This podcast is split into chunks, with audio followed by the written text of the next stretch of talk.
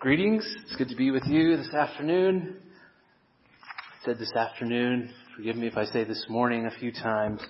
I'm uh, Zach Kruis. I'm the pastor of Trinity Reformed in Newcastle, and I am delighted to be here with you this afternoon. If you turn in your Bibles to Colossians chapter 1, verses 3 through 8. Colossians 1, 3 through 8 today. And let's return once again to our Lord in prayer before we go to the Word and ask God's blessing. Our Father, will you open our eyes that we may behold wondrous things from your Word?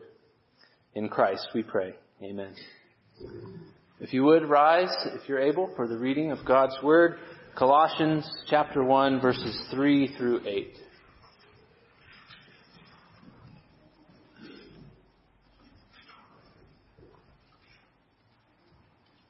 The apostle Paul together with Timothy, we always thank God, the Father of our Lord Jesus Christ, when we pray for you, since we heard of your faith in Christ Jesus and of the love that you have for all the saints, because of the hope laid up for you in heaven.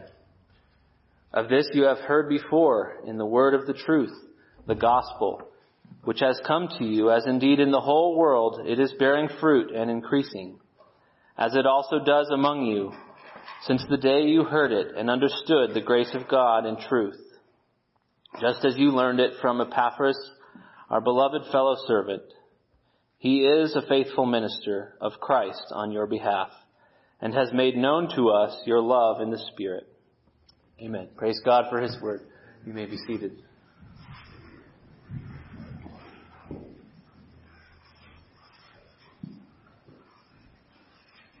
For several years now, I've been on a quest to perfect the art of the Thanksgiving turkey. The main complaint with the Thanksgiving turkey is it's dry. Well, if you get nothing else from this sermon, your Thanksgiving turkey does not have to be dry. I do love Thanksgiving for all the obvious reasons. It just seems right, doesn't it, to prepare and eat a feast of thanks for all that God has done. Of course, we don't have to wait for the third Thursday in November to thank God. Paul pauses here at the very beginning of his letter to the Colossians, and he enjoys a feast of thanksgiving over what God is doing in Colossae. The question I want to consider today is how do we, as the church on the western slope, enjoy a feast, a harvest of thanksgiving as we seek to be the church here on the western slope? What can we learn from the apostles' uh, thanksgiving that might help us to yield a greater harvest of gratitude here in this place? What can we begin to pray for fervently as we pray for one another? So that we, together with Paul, might say, we always thank God the Father of our Lord Jesus Christ when we pray for you. I have three points this evening. Sowing, harvesting, and feasting. So if we're going to reap a harvest, we first must sow. So let's begin with that. We sow, and we sow the gospel. And let's just get this out of the way at the start. Sowing, farming, is hard work. It's labor. Sowing, cultivating, harvesting in Christ's church is hard work. I mean, what farmer lays at the base of a tree next to his field with a hat over his face, straw out of his mouth, and just waits for the harvest to arrive? Paul did not plant the church in Colossae. In fact, he had never even been to Colossae. This man we read about named Epaphras was the man who poured his heart and soul into Colossae. In verse 7, Paul calls him a faithful minister of Christ on your behalf and a beloved fellow servant. He's mentioned again later in chapter 4 in verse, uh, verses 12 through 13 where Paul says, Epaphras, who is one of you, so a, a Colossian likely, a servant of Christ Jesus, greets you always struggling on your behalf in his prayers, that you may stand mature and fully assured in all the will of God. For I bear him witness that he has worked hard for you and for those in Laodicea and Hierapolis. Apparently at some point Paul had left Colossae and gone to Paul who was in prison in Rome at this point and he brought with him a report about the Colossian church. And even though Epaphras is absent from the church, Paul says his labor has not ceased. He continues to work hard for you. He's struggling on your behalf in his prayers. Epaphras may have learned his work ethic from Paul. Paul says in Colossians 1, 7, uh, 27 through 29, he says, Christ we proclaim, warning everyone and teaching everyone with all wisdom that we may present everyone mature in Christ. For this I toil, struggling with all his energy that he powerfully works within me. And again in, in chapter 2 verse 1, for I want you to know how great a struggle I have for you, and for those at Laodicea, and for all who have not seen me face to face.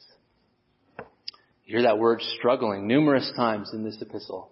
I'm struggling. That word is a great word, agonizomai. You can hear our English word agonize.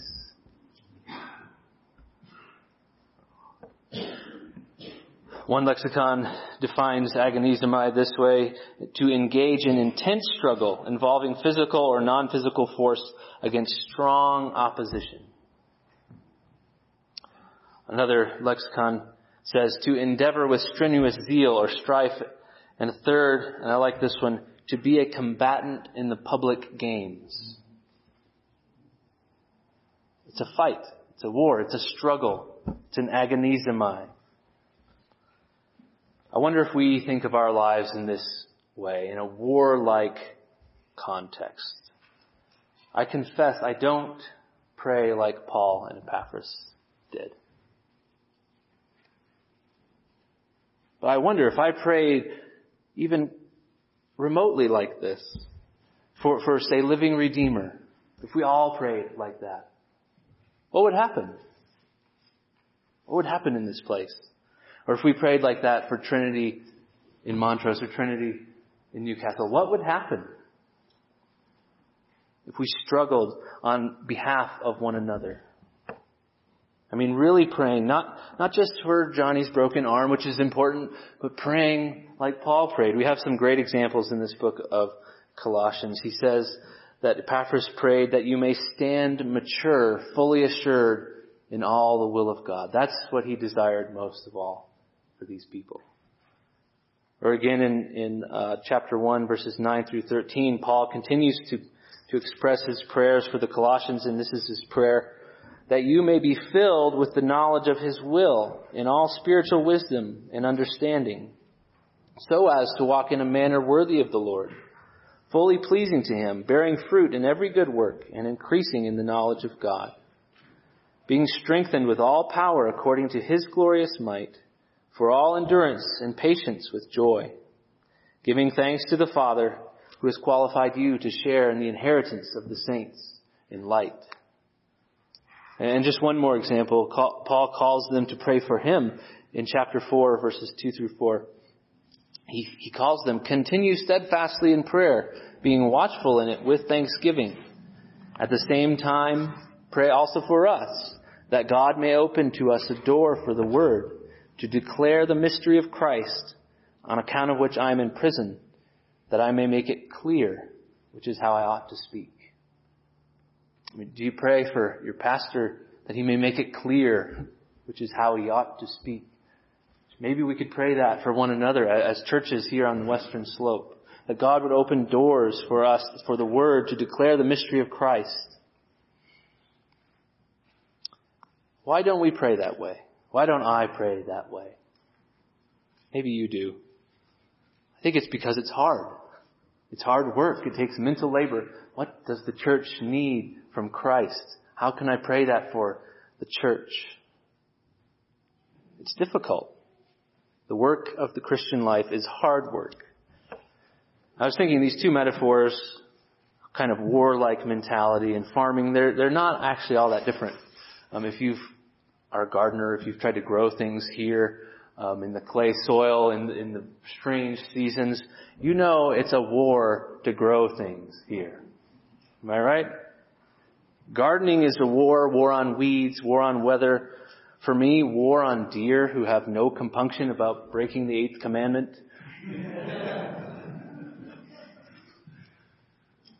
And when we plant our gardens and we plan ahead and we, we have all these romantic visions about what it's going to look like and as we get into the season, we begin to realize how much work there is between us and our grand vision and begin to realize we'll probably never actually get there this season.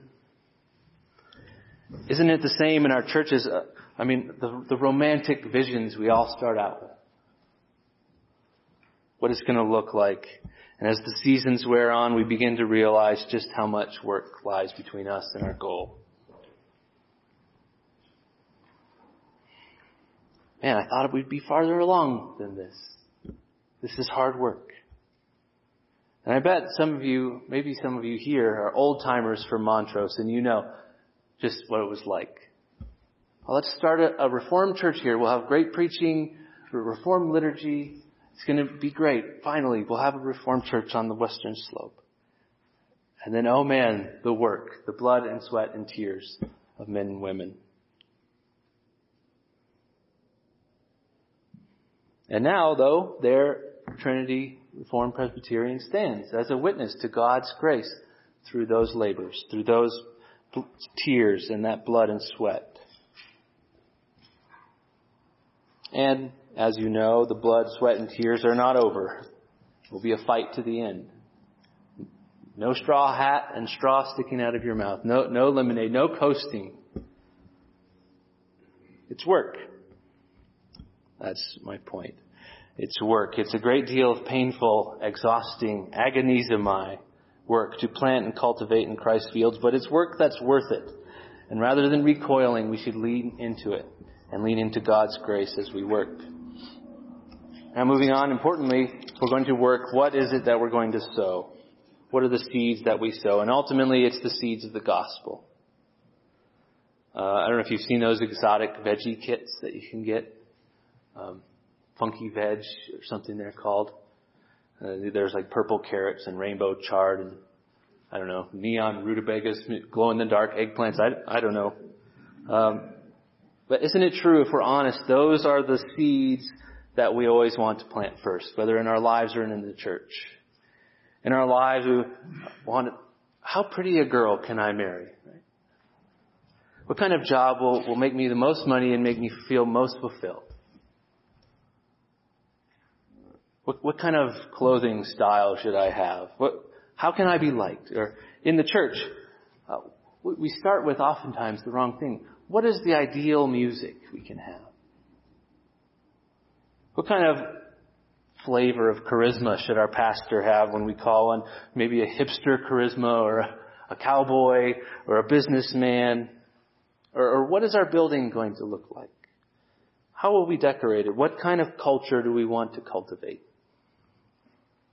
Some of those questions are important. I don't get the sense that Paul is very interested in, in glow in the dark eggplants. For Paul, gratitude is grounded in an abundance harvest of the staple crops. An abundant harvest of the staple crops. The faith, once for all, delivered to the saints. The apostolic gospel the basic message of the whole counsel of the Word of God. That, those things are the wheat and barley of a faithful and fruitful church. Paul mentions some of these fruit-bearing crops in Colossae, and uh, I honestly don't see any neon rutabagas here. These are the staple crops. First, he says that it's the word of the truth, the gospel. He says, I thank God that you have heard the gospel and it is bearing fruit in you as it does in the whole world. Second, also, he calls it the grace of God in truth.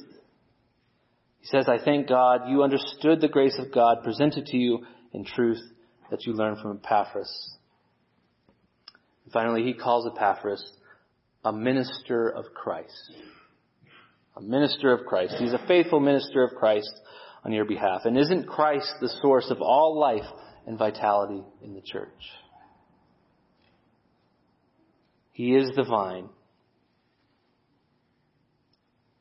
Paul just can't help himself in, in, Colossians to just expound on Christ. He says, Christ is the head of the church. He says, from whom the whole body, nourished and knit together through its joints and ligaments, grows with a growth that is from God. He says in chapter 1 that he is the image of the invisible God, the firstborn of all creation.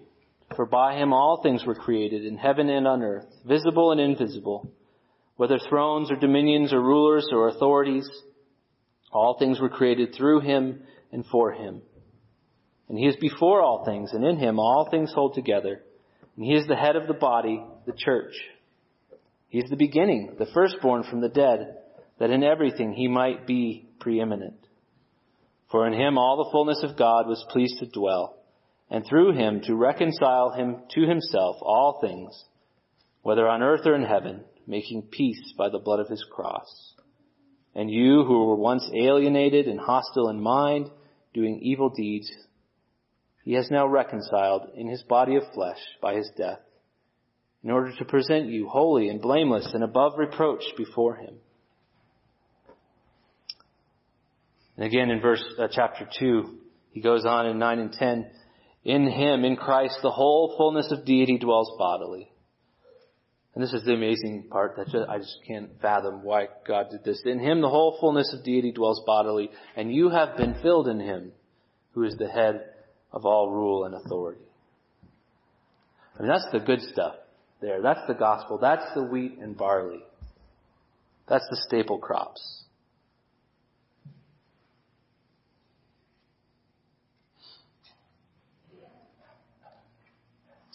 We are a people who see our need for Christ and want more of Christ and find Christ in the once for all delivered to the saints gospel of the Lord Jesus Christ, the grace of God and truth. We will be a church worthy of a great feast of thanksgiving. Here's what I see that meaning practically is a church that sees its need for Christ is nourished and strengthened daily by the certain hope of the gospel. That church will be utterly devoted to the ordinary means of grace. The word preached, the sacraments and prayer. I know many pastors, I'm friends with many pastors, and you know the thing that encourages pastors most. I hear it often. These people are hungry for the word. There are many things that can encourage gospel ministry, but things that bring gratitude to the heart of faithful ministers. First, when a person is as committed or more committed to their own growth and sanctification than the pastor is for them.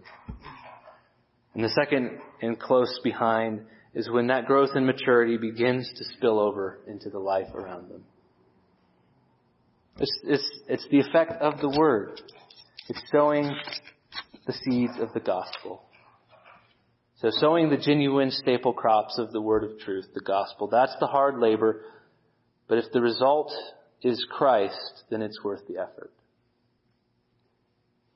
And inevitably, it will yield a bountiful harvest. Which leads us to our second point. What is the harvest? Paul identifies some things that are a harvest for us.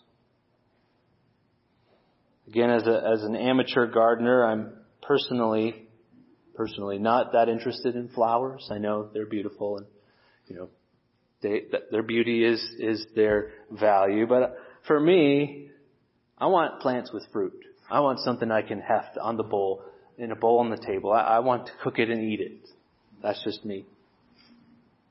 So what is the fruit? We see in verse 5, of this you have heard before in the word of the truth, the gospel, which has come to you, as in, indeed in the whole world it is bearing fruit and increasing, as it also does among you, since the day you heard it and understood the grace of God in truth. Uh, Paul identifies three fruits that come through the hard work of scattering the seeds of the gospel, and they are sequential. In other words, one begets another begets another. And we're actually familiar with them from 1 Corinthians 13. These three remain faith, hope, and love. We see all three of them here. Verse 3, we always thank God, the Father of our Lord Jesus Christ, when we pray for you, since we heard of your faith in Christ Jesus and the love that you have for all the saints, because of the hope laid up for you in heaven. So just follow the, the chronological sequence of events. First, the Colossians hear the gospel from the faithful minister Epaphras. Second, they believe the word of the gospel as it was taught to them, and they have faith in Jesus Christ. Third, they learn from Epaphras of the hope, the hope of eternal inheritance. Fourth, eternal hope begets love of brother. And fifth, finally, Paul hears from Epaphras and rejoices in thanksgiving over what God has done. That's the sequence of events. And of course, our conversions all look different from person to person, but hearing, faith, hope, love, praise, that, that's generally a pattern we can rely on in the Christian life.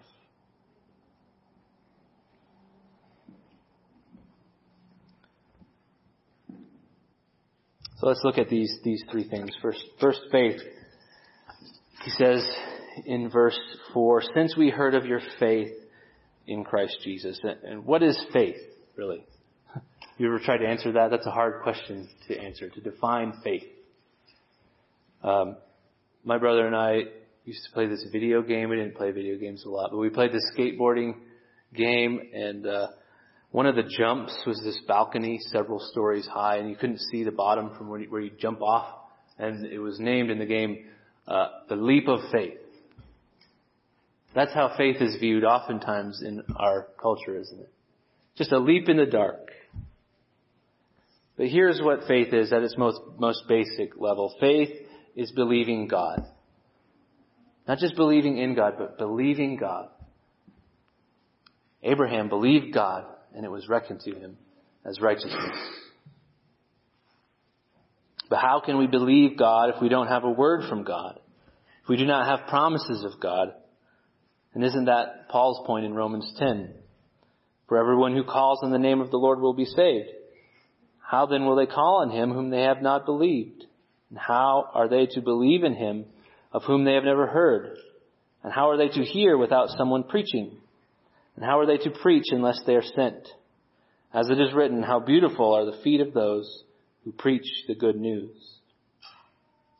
So faith, faith says, I deserve wrath and hell. Yet God has promised all the blessings of Christ. Blood bought forgiveness of sins, a robe of shining righteousness, an eternal inheritance of everlasting life in the presence of God in the new heavens and the new earth. Faith says, I don't deserve it, but I'll take it. I'll take the promises of God. I'll believe God on that. I'll reach out with this empty hand, no merit in myself at all, and lay hold of that promise for myself. That's what faith is. I will believe God. You see, we cannot have that kind of faith without first having a word from God, the word of the gospel. Next, hope. Verse 5 says, because of the hope laid up for you in heaven, I think hope is perhaps the most underplayed of these three fruits. Um, and hope is similarly misunderstood as a sort of blind optimism, like, I hope mom and dad get me the right Legos for my birthday.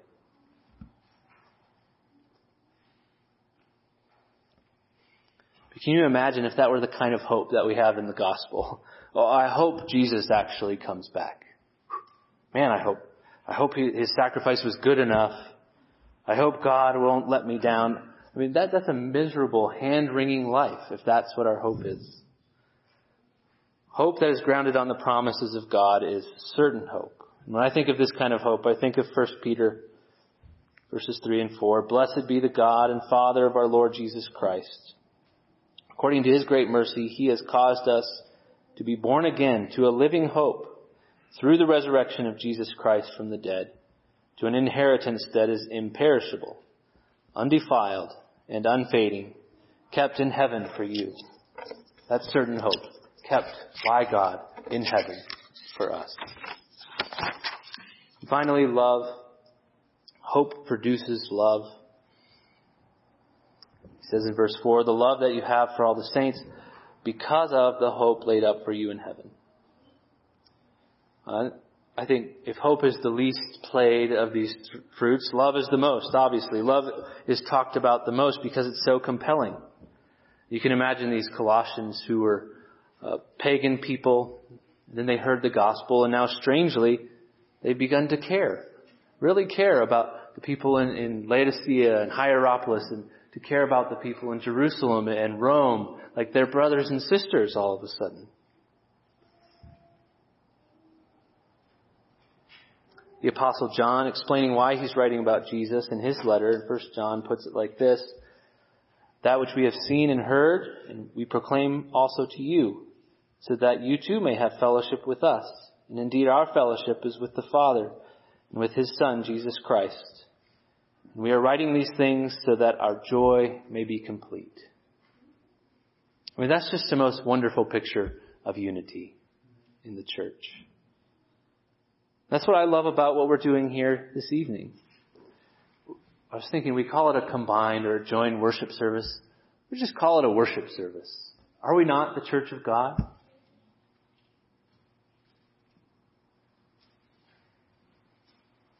All this fruit born out of uh, uh, the simple proclamation of the gospel makes Paul very happy, very thankful. After the work is done, the growing season has yielded its fruit, and all has been harvested, it's time to celebrate what God has done. It's time to enjoy the fruit of the labor and give thanks to God for his abundant provision. Which leads us finally to the final point, which is the feast. Paul says again at the beginning, verse 3, we always thank God, the Father of our Lord Jesus Christ, when we pray for you. He's thankful. He's thankful for what God has done. What a joy it is to labor in Christ's field because in the end we're privileged to bring glory to God through it. And what higher calling can a mere sinner have than to bring glory to God? It's we who plant, we who water, but God gives the growth. We could slave away diligently our whole lives, but without God our labors are ultimately nothing. Unless the Lord builds the house, the laborer labors in vain. Isn't that why Paul says in verse 8, And Epaphras made known to us your love in the Spirit. This is not a love that came ultimately from themselves. The love of the brethren, which is, is born out of hope, which is born out of faith, which is born out of the word preached, is ultimately from the Holy Spirit. Without the regenerating power of the Spirit, bringing dry bones to life, turning hearts of stone into hearts of flesh, bringing light to blind eyes, we would never learn to love each other out of our own wisdom or our own volition. And that's why, though we spend our whole lives toiling, agonizing, cultivating the harvest, at the end of the day, when we take stock, all the credit, all the glory goes to God. It's, it's all God's work. I'll give you some homework because I didn't hit on this hard. Look for the Trinity in this passage when you get home. It's God's work. Isn't that why Paul says in chapter 1, verses 28 and 29, Him we proclaim, warning everyone and teaching everyone with all wisdom, that we may present everyone mature in Christ. For this I toil, struggling with all His energy that He powerfully works within me. It almost feels paradoxical. For this I toil, struggling with all His energy that He powerfully works within me.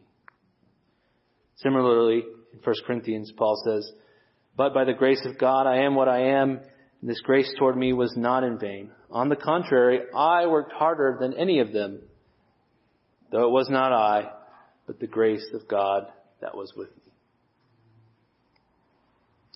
It is hard work, but the grace of God is with us. He yields the fruit.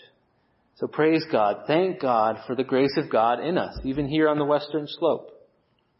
Perhaps, maybe to us, the present harvest doesn't feel as ideal in our minds as we might have thought. But, but look around here in this room. Perhaps there are some men and women here tonight who, who many years ago were, were dreaming of a day like this, when God's church would be represented in this way on the western slope. And look, here we are. Praise God. Thank God. Some of these men and women, perhaps they have preceded us in glory. They labored, labored diligently to see a faithful expression of the Church of Jesus Christ flourishing on the western slope of Colorado. And they would look at this gathering and, and say, we always thank God when we pray for you. Well, what a bountiful harvest. Soli Deo Gloria. Amen.